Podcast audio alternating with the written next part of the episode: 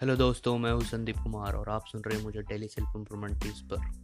पिछले एपिसोड में मैंने आपको ओवर थिंकिंग को अवॉइड करने का पहला टेक्निक बताया। अगर आपने मेरा पिछला एपिसोड नहीं सुना है तो प्लीज़ पहले वो एपिसोड सुन लीजिए। इस एपिसोड में मैं आपको ओवर थिंकिंग से बचने का दूसरी टेक्निक बताऊँगा। So let's begin. मेरी दूसरी टेक्निक ये है कि आप एक फ्लो चार्ट बनाइए।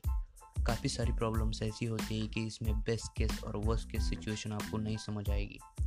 फॉर एग्ज़ाम्पल, अगर आपका बहुत ही बुरा ब्रेकअप हुआ है तब आप तब आप ओवर थिंक कर रहे होंगे हर चीज़ के बारे में जो गलत हुई, या हो सकता है आपकी जॉब आपके हाथ से निकल गई हो और अब आप ओवर थिंक कर रहे हो कि आपने क्या किया अपनी जॉब को लूज़ करने के लिए। तो इस तरह की सिचुएशन में आप एक फ्लो चार्ट बनाइए, जैसे हम लोग स्कूल में बनाते थे। मान लीजिए आपका ब्रेकअप ब्रेकअप हुआ है ब्रेकअप हुआ है उसके बारे में आप ओवर थिंक कर रहे हो।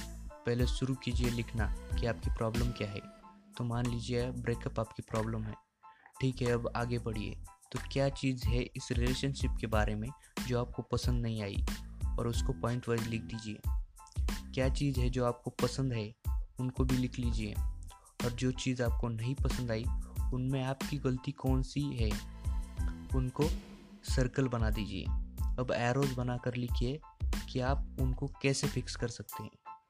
इस तरीके से आप चार्ट को बनाइए, बनाते जाइए। जो भी मन करे वो करिए। इस चार्ट को बनाने का इस चार्ट को बनाने का कोई भी रूल नहीं है। बस आपको यह चीज़ ध्यान में रखनी है कि अपने आप से अच्छे सवाल पूछते जाइए और इस चार्ट को इस्तेमाल करके उनको आंसर करते जाइए।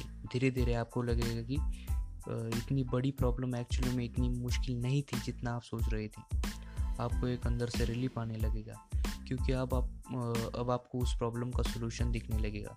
और कभी न कभी आपके पास सवाल बंद हो जाएंगे अपने आप से पूछने के लिए, और तब आप ये टेक्निक ख़त्म तब आपने ये टेक्निक ख़त्म कर ली होगी। तो ये थी मेरी सेकंड टेक्निक ओवर थिंकिंग को अवॉइड करने के लिए। दोस्तों, इंस्टाग्राम पर मेरा एक मोटिवेशनल पेज है ब्रांडिंग फॉर यू के नाम से। अगर आपने अब तक वो फॉलो नहीं किया तो प्लीज़ जाके वो फॉलो कर लीजिए। वहाँ पर मैं हर रोज़ मोटिवेशनल पोस्ट डालता रहता हूँ। ओके दोस्तों, आज के लिए बस इतना ही। जय हिंद, वंदे मातरम।